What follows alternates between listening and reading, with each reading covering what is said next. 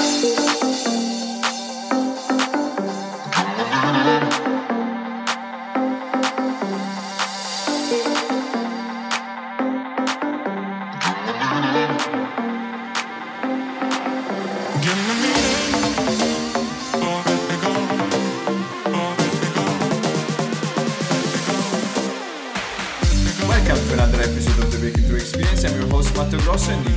yet done so, click that follow button so that you never miss another podcast episode. Also, if you want more motivational stories in your feed, you can follow me right now on social media, Matteo Grosso Strategist, where I will publish a LinkedIn article and an Instagram carousel per week.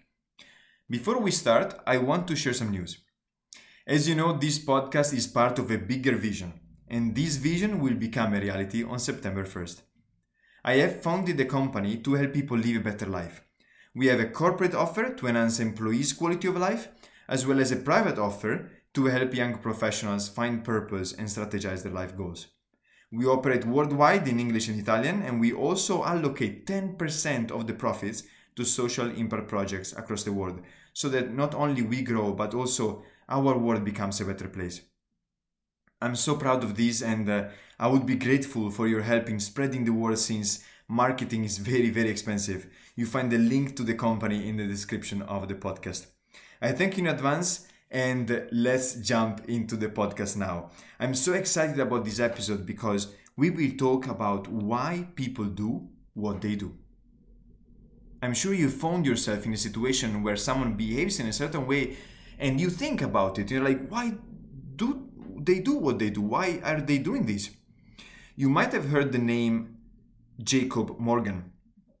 He's a four times best selling author and TED and keynote speaker, and he wrote the book, The Future Leader. In the book, he asked a question to 140 top CEOs. What should we be teaching leaders now to, prefer, to prepare for the future? And the CEOs listed a number of future skills. And what I find interesting is that eight out of the top uh, 10 skills are directly correlated to how much we understand ourselves and how much we understand others. If you have been following me for a while, you know I'm extremely passionate about uh, uh, behavior and culture. I have studied almost every research on behavior science, and every time I meet someone, I ask myself a simple question why do they do what they do? One of the things I learned over time is that people do what they consider right based on what they consider true to get the best outcome they think they can get. My friend Anil told me a few days ago something that I believe is brilliant, so simple, so brilliant. He said, Matteo, I've just realized that whenever two people are in a conversation, they both deeply think they are right.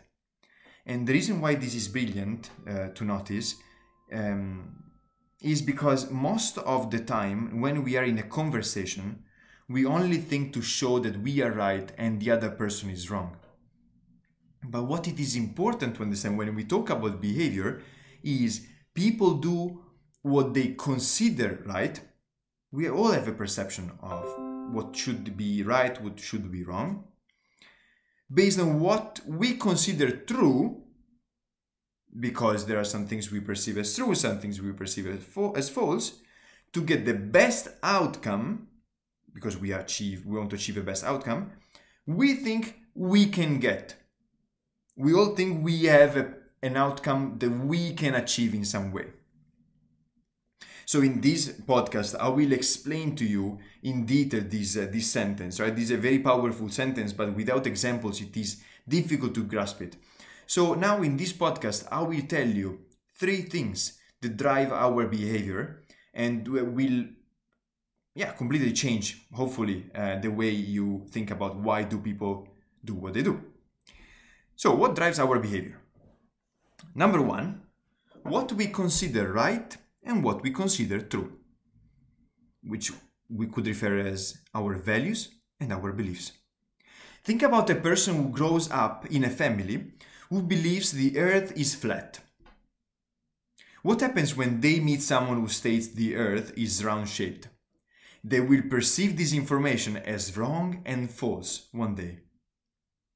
People perceive the world through their own lens. Perception drives reality. This is why we define reality as what the majority thinks reality is. In some instances, it is easier to reach a common agreement on reality. For instance, we commonly refer to the color of a leaf as green. Right? However, would everyone agree on the fact that the leaf is green? Well, not everyone. Someone who is colorblind would perceive it as orange. And they are sure the leaf is orange until the majority of us tells them, no, wait, wait a second, this leaf is actually green, right? So the first thing is we all have beliefs and values and we filter our reality through those beliefs and values. Number two, what we want and what we actually need. I could give you a thousand examples on this. Have you ever seen someone say, I need to eat healthy, and then they go to McDonald's? and you're like, why, why are they going to McDonald's? Because they just said they want to eat healthy. Well, what they want clashes with what they need. The opposite also holds true. As it happens when someone says, I want to find a partner and have a stable relationship, but then ultimately go clubbing and sleep around, because that is what their body needs. Another example in the corporate context. I'm sure we, we have all experienced this. We know we need honest feedback to improve. But what we want is our manager telling us that we are doing everything right, we are doing a good job. Moreover, when we add values to the equation, these gets even more interesting because you adhere to a certain value, but then you also want and need something different. You follow your needs and then you regret it because you went against your values. So this is why it is truly important to start thinking about our what we what we consider right and true, what we want versus actually what we actually need. And number three, what our environment considers normal. Think about the same person, okay? Same identical person raised in Sweden, Japan, or Brazil. They would behave in completely different ways. Why? Because we as humans, we are extremely flexible and adaptable, and we adapt to the environment in which we live in. I am sure you have experienced this if you lived abroad you go back home and your family tells you are weird because your behavior is not familiar to them anymore. Because you changed, because you saw things from another lens. This happens frequently uh, with people who have who were born and raised in different countries, right? Or, or with parents from different countries. And another example to clarify, I took the underground both in Milan and Tokyo. In Tokyo, it is not normal to speak on the phone because it is considered rude to the other passengers. But in Milan, this would be kind of a limitation to our freedom, right? So the environment in Tokyo considers normal the fact that you should not speak on the phone. But in Milan, the environment considers normal to speak uh, in the in the underground. So the first two, the values and the wants and needs, etc., are personal preferences linked to our personality, who we are, and our so-called natural behavior in behavioral science. The third one, the environment, is culture, what is considered normal in the environment we live in, and our so-called adapted behavior in behavioral science. When people say, I do not like living in this country, what they mean is that the culture of that place clashes with their personal preferences. As an Italian woman who is asked to cover her body in Saudi Arabia, it is not her personal pre- preference to cover her body. She wants to be free. She wants to um, wear something um, that shows a little bit of skin, maybe. But because of the culture of, uh, of the of the culture of the place of Saudi Arabia, she is asked to cover her body. Right? So the culture of the place clashes with her personal preference. Our personality determines, determines how we want to behave, and our environment, the family, the country, the company, determines how we should technically behave. And this is why, when you choose a workplace, the most important thing to consider is the values. Every single group, so also a company, has a behavioral um, set of values which is considered normal and people should conform to. Even the, the dress code is a set of values and people should conform to it. This is why we cannot separate the personality and the culture. The two are linked. When employees state they hate the company, it is probably due to the fact that their values and the company values are not aligned. And moreover, to make things even more complicated, 95% of our actions are driven by our values and beliefs we are not even aware of. This is why when people work with me, I ask them to do a behavioral test. There is no point in teaching you communication if you don't if you don't know who you are first right? First we work on self-awareness and then we work on the skills. So in the second part of the podcast um, we will talk about what is more important the culture or the personality? Take a second to answer this question. And uh, in the second part of the podcast i will show you that the two go hand in hand. When we talk about culture what do you think about? Can you define culture? Try to define culture in, in your own head. Most people think about countries. I asked this, I just want to double check this. I went downstairs uh, for lunch and I asked my sister, I said, hey, can you give me an example of like culture? How do you differentiate I'm from this culture and the other person is from the other culture? And she said, well, I'm Italian. And I said, wow, most people think about countries indeed. I'm Italian, you're French. We come from different cultures. If we move to Russia, we have to adapt to another culture, to what people are used to.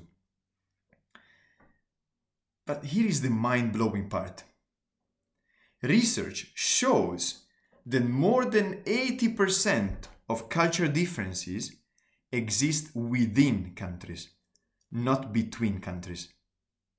And you will be like, how is this possible? This doesn't make any sense.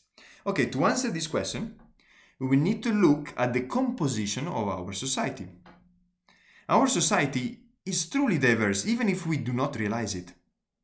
Consider parameters such as education, job classification, ethnicity, age, sexual orientation, um, gender, race, uh, political ideology, thinking style, communication style, creed, do you see the diversity within our society? We all belong to 15 20 groups at the same time. For instance, I am a male, I am agnostic, uh, I am a Caucasian, um, I have uh, um, a specific uh, line of job like a, a higher level of income, um, I am single, um, I live in the north part of Italy, whatever, right? Each one of us belongs to 15, 20 groups at the same time. When you speak to someone, what are the chances that they belong to your same 15, 20 groups? Pretty much zero. And this means something amazing. Every single conversation, even the one with your best friend, is a cross cultural dialogue. Most people don't know about it.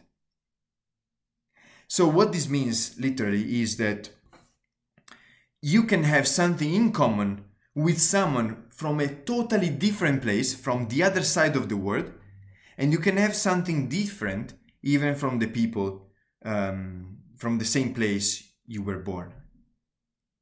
Right? So, depending on how we segment the population of our country, we will see commonalities and differences. And that's why, that's why, that's the beauty of diversity, isn't it? And to answer our question, what is culture? We could therefore say that culture is high degree of commonalities. When you speak to someone from the same age, social status, creed, etc., you feel part of the same culture. You say, "Oh wow, like we have a lot in common, don't we? Like same culture." But what what it means is there is a very high degree of commonalities you understand one another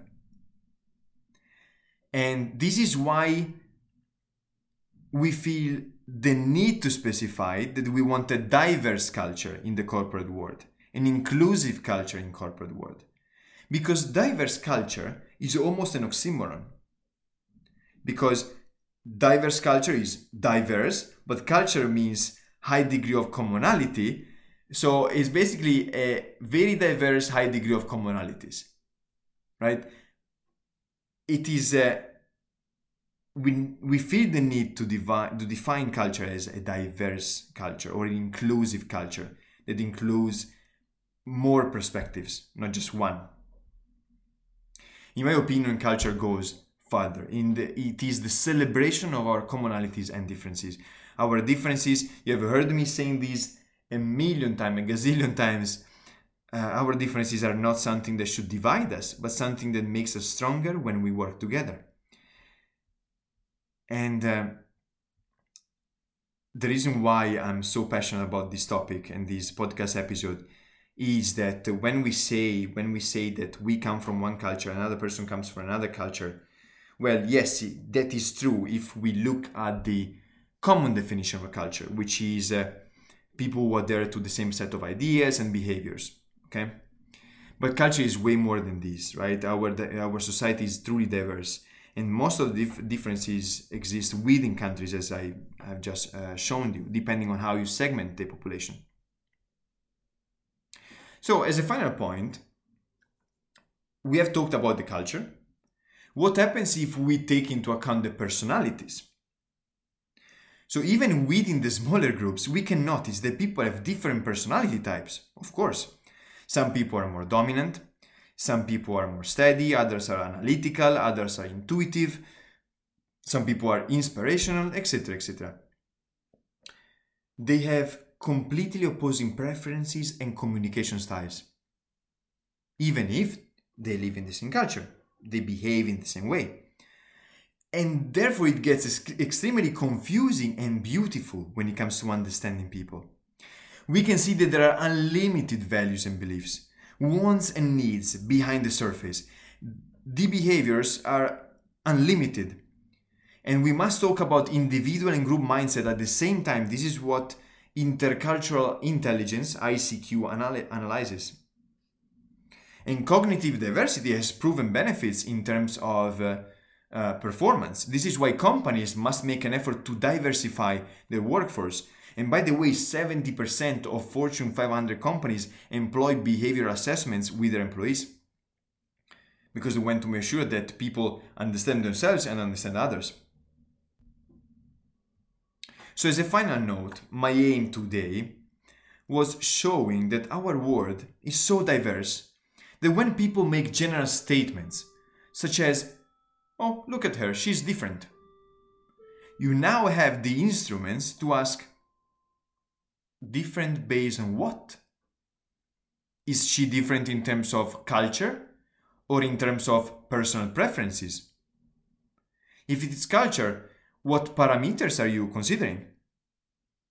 If it's uh, personal preferences, what values, wants, and needs are different? You will see that most of the time the person is making a very general statement based on some basic differences, such as skin color, without knowing anything about the person. That's what I've got for today's episode. I hope you liked it. If you want to deepen these uh, topics, because I always treat topics that are a bit mentally challenging, because I my public is given by people who are extremely ambitious and they want to reflect on things, they want to use their brain. And uh, I love treating topics that are a little bit complex because I am a true believer that when we deepen these topics, we will um, become better as human beings and we can serve the world at a higher level. Okay, so I hope you like this. Please feel free to share it with someone you know and love uh, who could benefit from these insights. And uh, you, if you could share it in your Instagram stories uh, to your friends, I would appreciate because the way we grow and impact more people is if you guys share it. So I greatly, greatly appreciate all of you who will do it. Make your life a masterpiece. See you next week. I appreciate you and I hope you have an amazing day.